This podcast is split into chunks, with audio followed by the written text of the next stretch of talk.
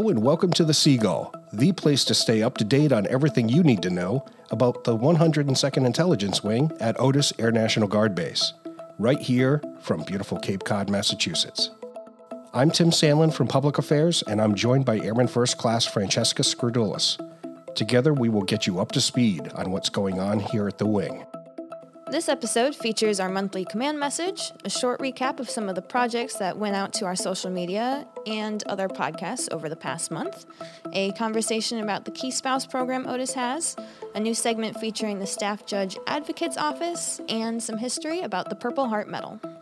In this month's command message, our Vice Commander, Colonel Timothy Gordon, provides a bit of insight on the work that's been done and that is planned for the 102nd Intelligence Wing walking campus. Greetings, everyone, and welcome back. I hope everyone is having a good summer. I'm Colonel Tim Gordon, Vice Wing Commander of the 102nd Intelligence Wing. And for this month's command message, I'm going to talk about our facilities here on base and highlight the work that's been done over the past few years, as well as some of the projects that are currently in the works and or in the planning phases. To provide just a little bit of background, over the past 10 plus years, we have been transitioning our base from a large industrial fighter wing complex into a much smaller intelligence wing, uh, more of a walking campus. Just for some context, the Air National Guard currently is responsible for over 3,600 acres here on Joint Base Cape Cod. That's a lot of land. Our goal is to shrink that down to 650 acres. And how are we going to do that? In order to meet this goal, we are working to move all our functions onto this side of the base, which we refer to as the East Campus. I'm standing here on a patch of grass at the intersection of Granville Ave and Ring Road. Granville, right here, is the main road that most of you travel in on. Ring Road is relatively new and it's not yet complete. But the plan is for Ring Road to circle the entire East Campus and in so doing it'll, it'll allow for better access and a reduction in vehicle traffic inside the ring, enhancing the notion of a walking campus. So uh, direct, directly behind me is Building 170. This houses our headquarters staff, the, the Mission Support Group headquarters, and the Force Support Squadron. We moved into this building a little over five years ago. Prior to that, all of these functions were housed in Building 158, that enormous hangar that we will get to a little bit later in the tour. Uh, right now, we're going to take a walk down Granville Ave, and I'll point out some of the other projects we've been working on.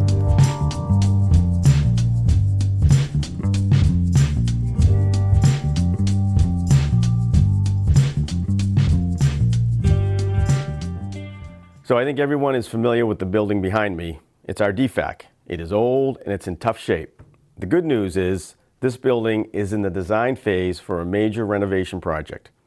Construction probably won't start for at least a year. However, when it's complete, it will be a state-of-the-art facility for everyone to enjoy. In the meantime, however, we'll continue with our box lunches, and we're also looking into using an Army National Guard facility on Joint Base Cape Cod. Across the street here, I'm looking at our brand new logistics building. So let's go take a closer look.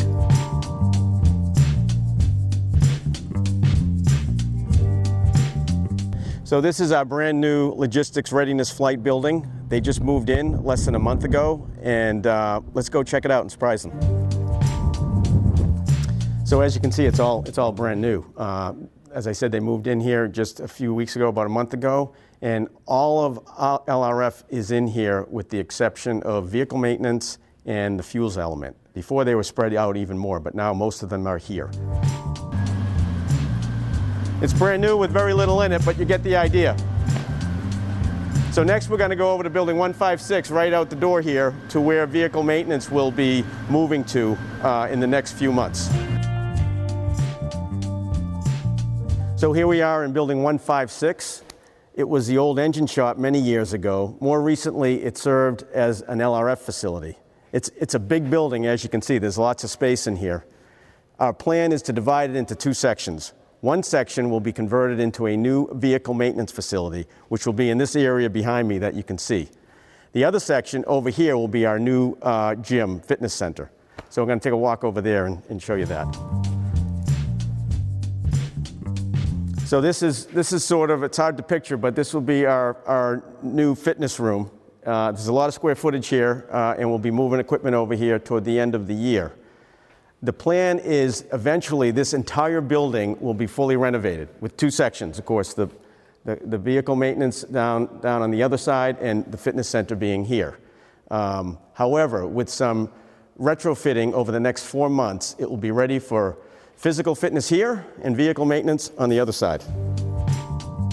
So as I said, we're all familiar with Building 158 that sits behind me. This building has served the 102nd extremely well for many years. But it's time for us to say goodbye to this old structure. Over the past few years, we have been slowly moving operations out of here. We still have a few functions inside. However, we expect to be fully out by the end of this calendar year. It costs us almost $400,000 a year for maintenance, for electricity, and for heat. So it is important that we divest this property as soon as we possibly can. We are trying to find a new owner, but otherwise it will eventually be demolished. So that's Building 158. Let's move on to um, the future civil engineering facility at Building 120.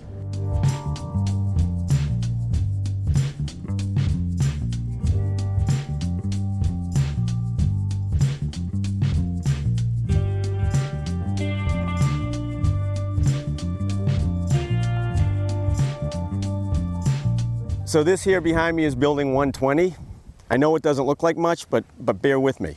This building has a long history with the 102nd. Many years ago, it was our PMEL lab.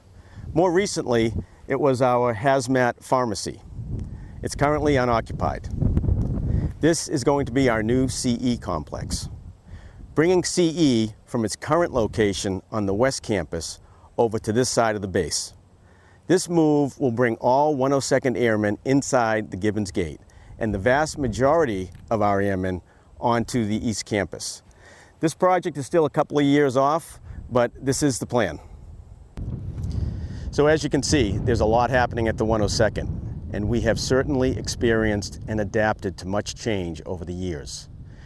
But throughout all the change, our heritage has always been very important to us and a source of pride.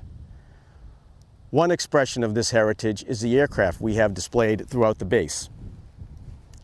I encourage you to take some time to look at these displays and appreciate how we represent them as much as they represent us. Our newest aircraft to be displayed will be an MQ-1, which will sit right here on this piece of land that I'm standing on. So this concludes the tour. I hope you enjoyed it and have a great drill weekend.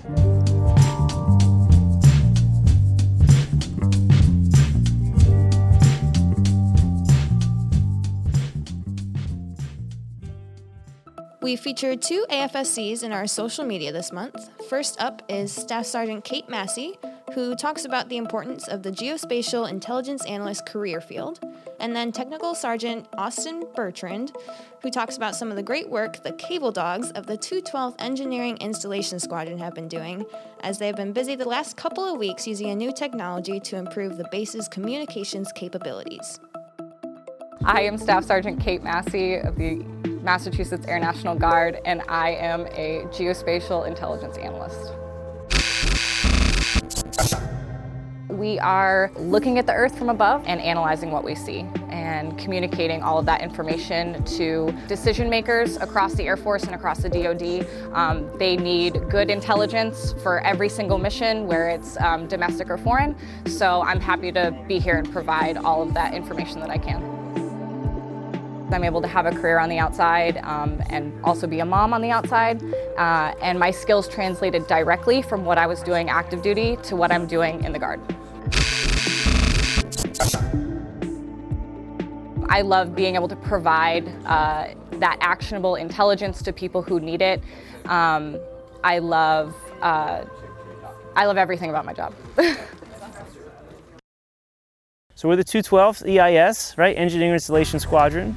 And um, uh, today it's all cable dogs on site. We're finishing up a, uh, an almost 8,000 foot run uh, with a new technology, which is uh, essentially jetting fiber or blowing fiber.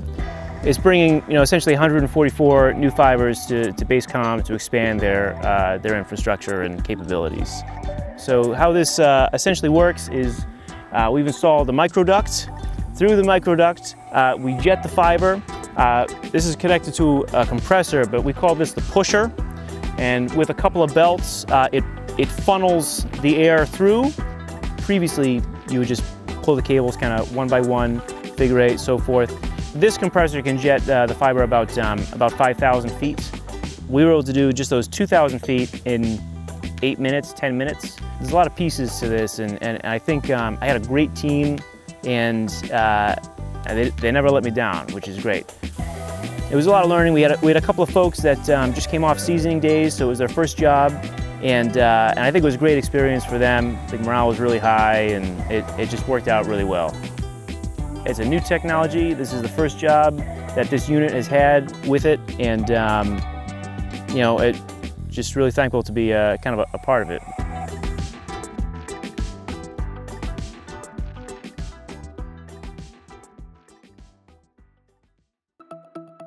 Miss Jill Garvin, the Wing Director of Psychological Health, spoke with two members of the 102nd ISRG Key Spouse Program about the goals of the program and some of the great work this team accomplishes for the airmen and families of the wing. Hello, everyone. This is Jill Garvin. I am the Director of Psychological Health for the 102nd Intelligence Wing, and I have a couple special guests with me today. I have Angel Cummings, who is our key spouse for the 102nd, and I have Christy Gardner, who's been a guest with us before. She's a psychotherapist, and she's also the key spouse mentor of the 102nd. So today, with school starting and the summer, unfortunately, ending at some point. They're going to talk about the Key Spouse program and some of the resources that are available for our families here. So I'll just let you guys, uh, I'll let Angel go ahead and um, introduce herself and give us some information. Hi, Angel. Hi. So, yes, um, my name is Angel Cummings, and um, I am the key spouse for the 102nd ISR group. Um, and the Key Spouse program is um, not a new program, but it's one of the newer programs that we've started out here. And um, it's a really great program, actually, for families, especially, uh, that we're trying to make everyone aware of. We're really trying to um, make everyone aware of what everyone's resources are available uh, to everyone out there. Um, so basically, what happens is uh, a lot of the members know what's available to them. They can go to their first shirt or to their supervisors or a lot of their leadership, and they can kind of talk to them about what's available to them. Um, but a lot of the families might not be aware to them what their benefits are. So they could reach out to their key spouse at any point and ask what a lot of their benefits are um, there really are a lot of them available uh, that a lot of people don't even realize are available, mm-hmm. uh, whether it's through Military One Source, whether it's through uh, Blue Star Families, and you want to go and see one of the uh, great um, uh, museums in Massachusetts through the summer and get free admission. Any of those things uh, would be something that a family could, could reach out to us, ask a question about. Uh, we also do things such as uh, we did during Month of the Military Child, put together fun little grab bags for the kids that we could sign up for um, and send out. There were great coloring books involved and a little custom poker chip that we put in there. Uh, so lots of great things. So we really promote individual, family, and unit readiness and resiliency. Uh, we really want to encourage a lot of peer-to-peer wingman support amongst families and spouses. Uh, we really want to build family links to leadership so that they feel like they can really reach out and then uh, we will reach out to leadership and then reach back out to the families and strengthen uh, leadership supports um, and team.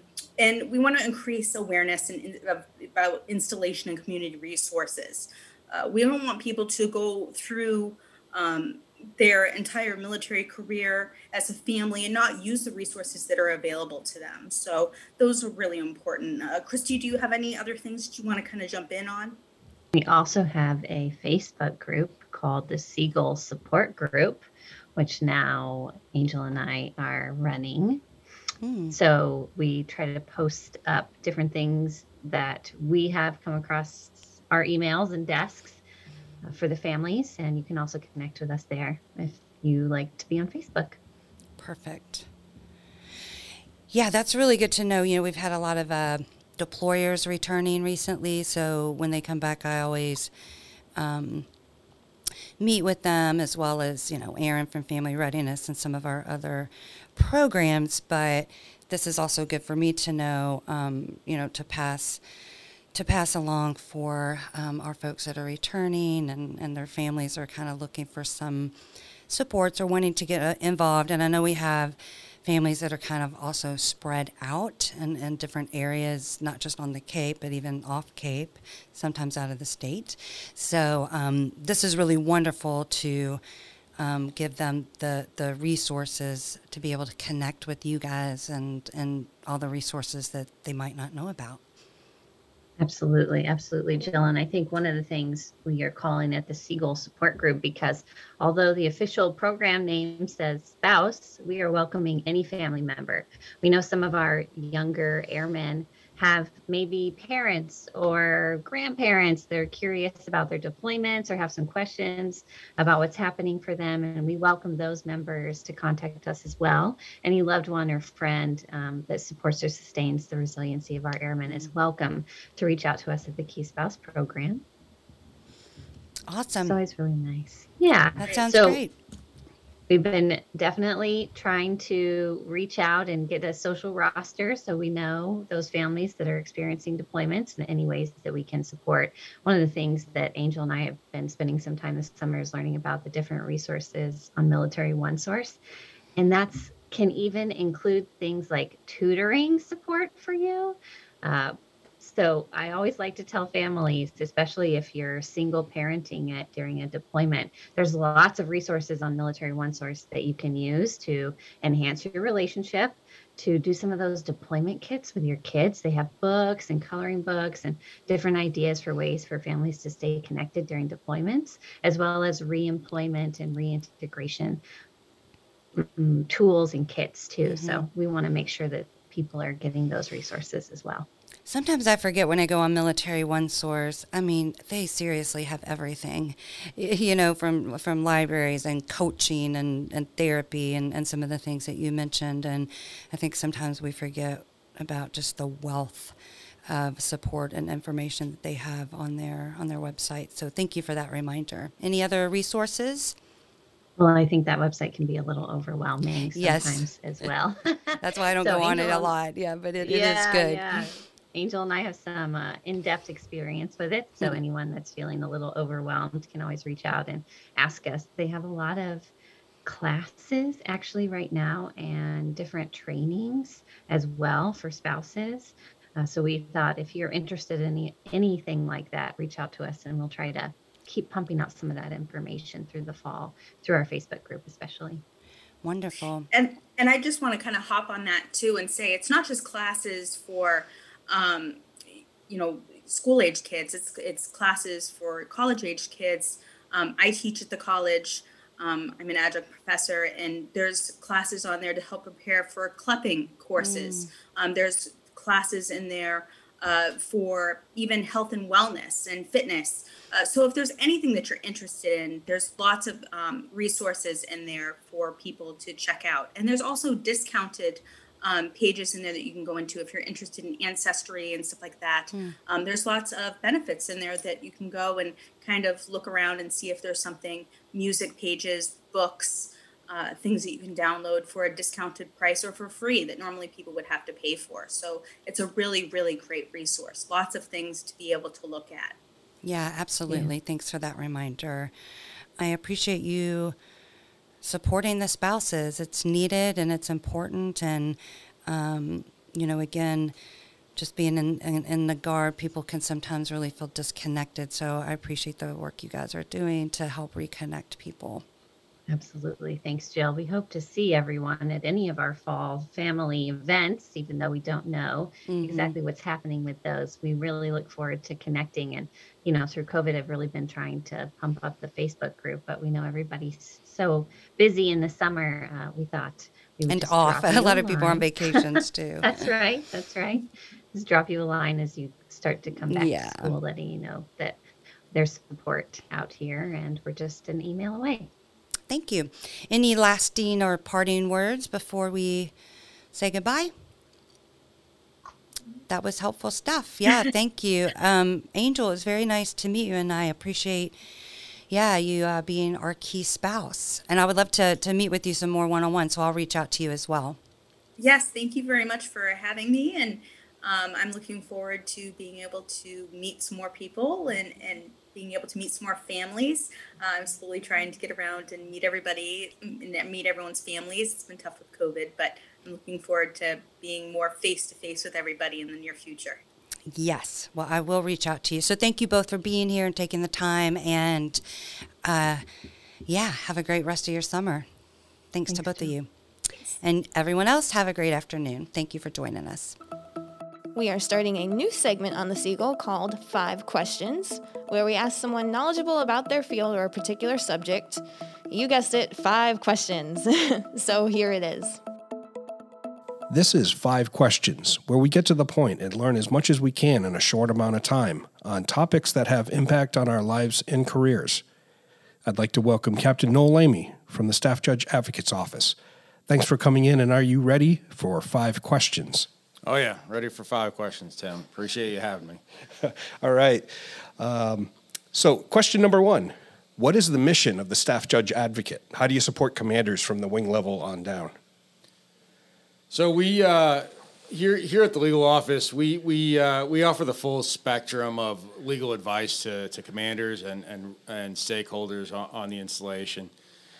Uh, long story short, the 102nd is a large organization, and and we need to have and and it, like any large organization, it, it, needs an attorney or a legal office to to provide legal advice on a, a variety of issues. Uh, some of the stuff that you know we advise commanders on are fiscal law issues, administrative issues, operational law issues, uh, specifically domestic operations, um, emergency response intelligence oversight. Um, where where the 102nd differs from a traditional law, large organization, though, is you know one of the things that w- we look at it also is is the criminal side, the military justice side of things, and um, uh, it, and for the military, it's it's important to have the military justice aspect because there are certain crimes that uh, that occur in the military that that aren't really civilian specific crimes. All right, question number two.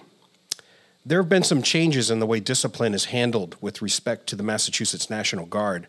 Can you explain what's changed and how it might impact the airmen and soldiers assigned to the Guard?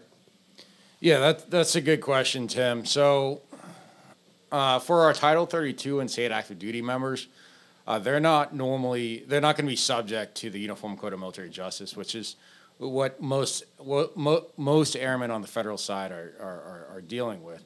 Um, so in early 2019, the Massachusetts legislature passed uh, Chapter 33A of the Massachusetts uh, general laws, and and what that is is a bit of a uh, amendment to our traditional militia code, which is Chapter 33.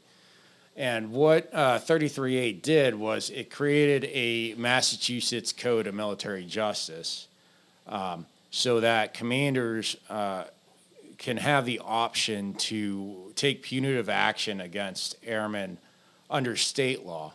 Whereas uh, prior to 2019, that really wasn't possible. Uh, so one of the big things that, that we've done here in the past couple of years um, working with the Army side as well was was standing up our uh, non-judicial punishment or our Article 15 program. Okay, question number three. When it comes to deployments, what should our airmen know from a legal perspective in terms of their conduct and performance, and of course, if they were to get in trouble while under the control of the combatant commander? So, uh, on deployments, that, that that's where we, we join our active duty brethren in being uh, subject to the Uniform Code of Military Justice. And in addition to that, um, one of the one of the things to watch out for on a deployment is is is is is that our airmen are, are going to be subject to to, to court martial, uh, as well as Article 15 processes under under federal law. So, when our airmen go overseas they, they, need to be, I'm not saying they need to be more careful than when they're on a 32 status, but when they're overseas, uh, especially in a deployed environment where a commander is more likely to to to take disciplinary action because of the nature of a deployment.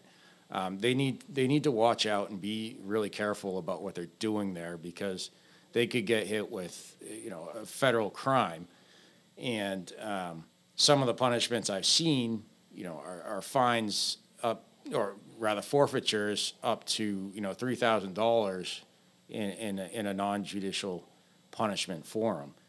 So that's kind of a big deal.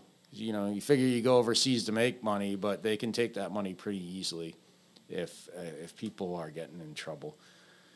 Um, and and like I said, you know, one of the big things overseas is really the only forum commanders are going to have for a trial because there's no local district attorney out there, right? There's no local district attorney that is going to prosecute a case like we have in Massachusetts.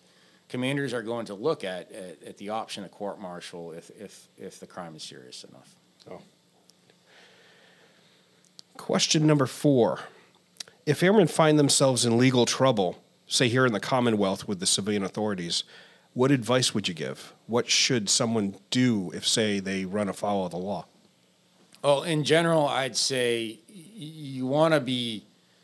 My advice to airmen would be uh, to be open and, and forthright with, with supervision on these issues.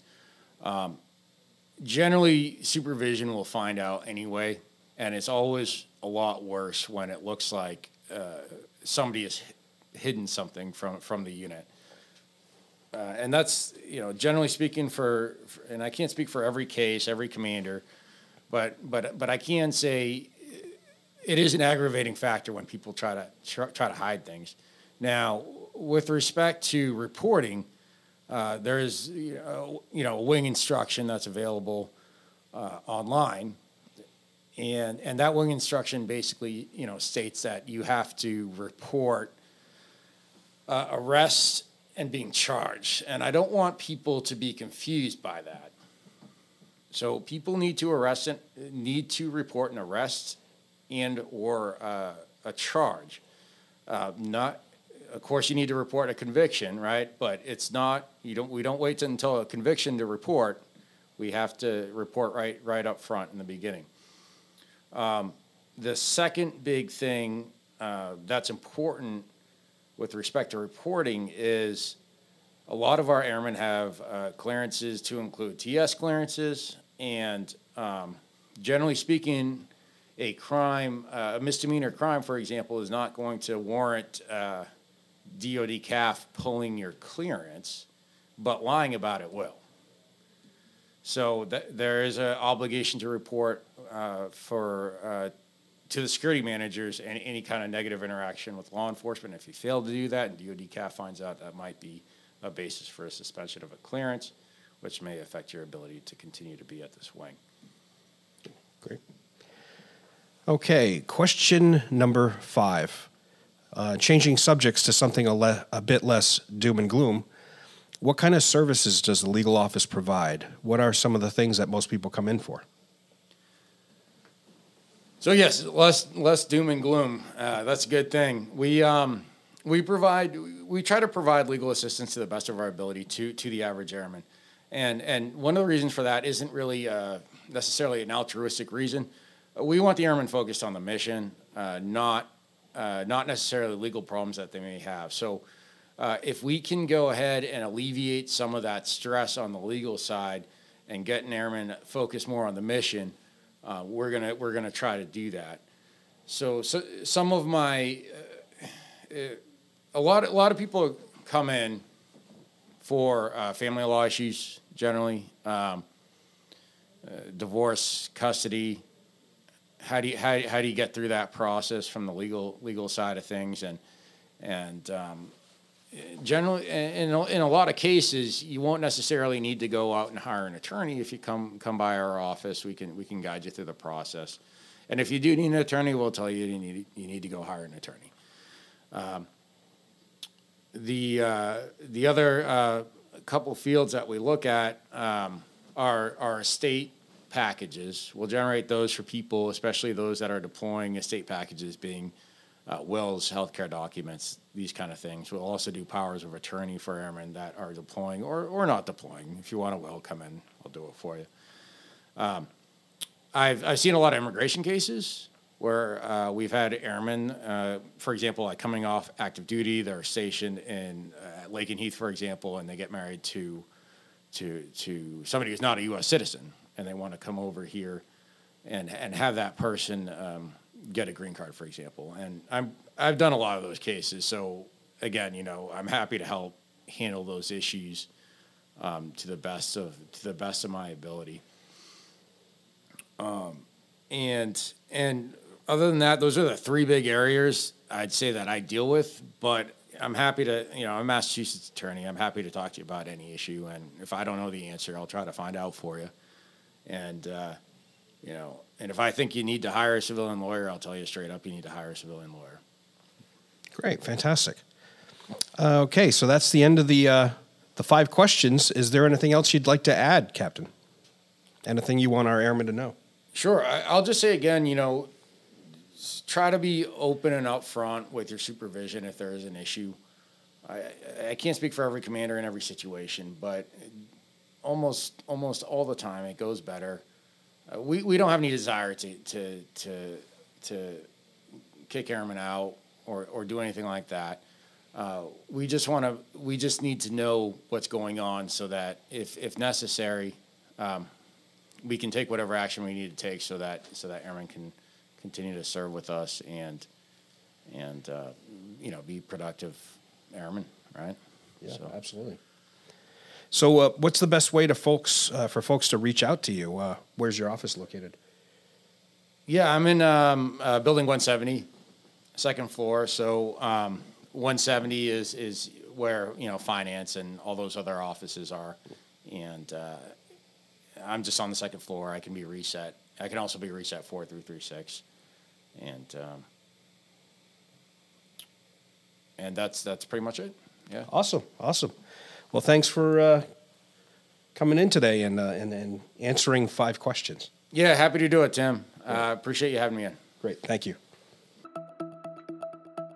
Miss Alyssa Fragano, an intern we've had working here in public affairs over the summer, wrote a great article on the history of the Purple Heart Medal she recently sat down with Airman Skrdoulis to talk about one of the most meaningful decorations presented to American service members. The Purple Heart is an award currently for members of the armed forces who, while serving, has been wounded, killed, or has died from wounds by enemy action. There are a ton of technicalities and rules that have changed throughout the years, but since August 7th was National Purple Heart Day, Alyssa Fragano, an intern here at the 102nd, was awesome enough to do lots of research and put together a graphic and a story about its history. So, Alyssa is here to answer some questions and share some of what she learned. Um, so, I just wanted to start out. Would you tell me a little bit about um, the start of the medal? Yeah, of course. Um, it was established by then General George Washington in 1782 as the badge of military merit. At the time, it was a purple cloth or silk shaped like a heart. It was only in use for a few years way back in the 1700s, so in 1932, on the day George Washington would have been 200 years old, the Purple Heart was created, featuring Washington's profile in recognition of his original vision for the Badge of Military Merit. The new decoration was at the time awarded for merit, as the badge had been, and for wounds received in action against the enemy. Cool. So it used to be awarded for merit, but how else has it changed? Well, there have been all kinds of changes in eligibility over the years. It was awarded exclusively to soldiers that first decade and then opened up to be available to the other branches around the same time it stopped being awarded for merit altogether. One of the biggest language technicalities was what quantifies an enemy. The U.S. wasn't formally a participant of the Vietnam War until 1965, so there were a few years where there was no enemy to justify earning a Purple Heart. This language was changed to stay as a result of action by a hostile foreign force. And there have since been a bunch of specifications made to avoid disagreements over who can and can't receive the Purple Heart. So, in those many specifications, there are probably a lot of civilians who would, by the same terms, be eligible to receive the Purple Heart or something like it, right? Yeah, there was actually an executive order passed in 1942 around the same time that whole extending eligibility to other branches happened that allowed for posthumous awards to be given. Uh, and this was retroactive to December 6th, 1941, the day before the attack on Pearl Harbor. So this was another very consequential change, a lot like the enemy to hostile foreign forces. You know, it came a year after the attack on Pearl Harbor and still explicitly made sure the service members involved were recognized. It also, this is where I'm getting to civilians, it also allowed for non military personnel to be awarded. Uh, among the earliest of these were nine Honolulu firefighters. Um, civilians could be awarded like this uh, and were awarded through 1998. What about after 1998? There was actually a lapse in time between 1998 and 2001 where civilian casualties in the line of duty weren't recognized with the decoration. After 9 11, a sort of companion medal was created for civilian DoD employees. So that's what they have now. Cool. Uh, probably my favorite history that I've learned from you um, regards all of the fun animals that received Purple Heart Oh, awards. yes. Um, who who got them? So during World War II, Chips of the Canine Corps became the only dog to receive an official Purple Heart. It was later revoked due to Army policy that didn't allow for commendation of animals. Uh, however, Staff Sergeant Reckless, the horse, served in the Marines, and she managed to get two Purple Hearts for wounds received during the Korean War. Her job was transporting ammunition, and she was wounded twice during the Battle of Vegas. Um, yeah, it was a big one for her career. She got two Purple Hearts and was promoted to corporal. so Chips got an official Purple Heart. Were there animals that got them unofficially? I believe there have been a few, but Lucca the dog is probably the most famous. Do you remember Lucca? She was trained to detect explosives and performed over 400 missions with no human fatalities, but lost her own leg in 2012. She couldn't officially be awarded a Purple Heart, but a two time recipient gave her one of his own. So what stopped her from getting an official one then? I mean, you know, Chips had his revoked, and Sergeant Reckless was in the Marines, but Lucca was in the Marines too, so I don't know. It doesn't make sense. It doesn't make a lot of sense, but they've since created an award specifically for animals to recognize wounded animals. How many birds got the award? At least messenger one. pigeons. At least at least one messenger pigeon. Oh, really? Oh my goodness. And then just sort of to finish us up, um, for anyone today who um, might think that they should have received a Purple Heart, or if you want to look into the specifics on qualifications, uh, where might they go? So, Recognize the Sacrifice was an organization founded in 2009 uh, specifically for service members with combat related traumatic brain injury. But their website has a lot of useful information both for the criteria and the application process to get the Purple Heart. Cool stuff. Well, thanks for talking to us. Um, if you want to check out Alyssa's infographic and article she wrote on uh, National Purple Heart Day, you can check it out at facebook.com slash 102IW. If you listened to our previous episode of The Seagull, you'll know that we have another podcast called Chevrons. From junior enlisted to senior leaders and those in between, we interview notable individuals to address everyday challenges and hurdles the enlisted force faces. The little teaser you are about to hear is from our latest episode, featuring Chief Master Sergeant Joseph Caulfield, Command Chief of the 105th Airlift Wing, Stewart Air National Guard Base in Newburgh, New York, and Staff Sergeant Kyle Courier, Digital Network Intelligence Analyst of the 203rd Intelligence Squadron, right here at Otis. Um, they were missing the mark completely, and uh, this Master Sergeant Steve Moss took me under his wing and probably saved me from that. And you mentioned, I wasn't planning on mentioning this until you said retention. I would have gotten out and never come back if it wasn't for Master Sergeant Steve Moss and the way he took me in under his wing and he mentored me and created kind of like a safe haven and then allowed me to develop under him. So that's what we hope to achieve in our mentorship. Thanks for listening to The Seagull. For more news from the 102nd Intelligence Wing, visit our website at www.102iw.ang.af.mil or search for 102IW on any major social media platform.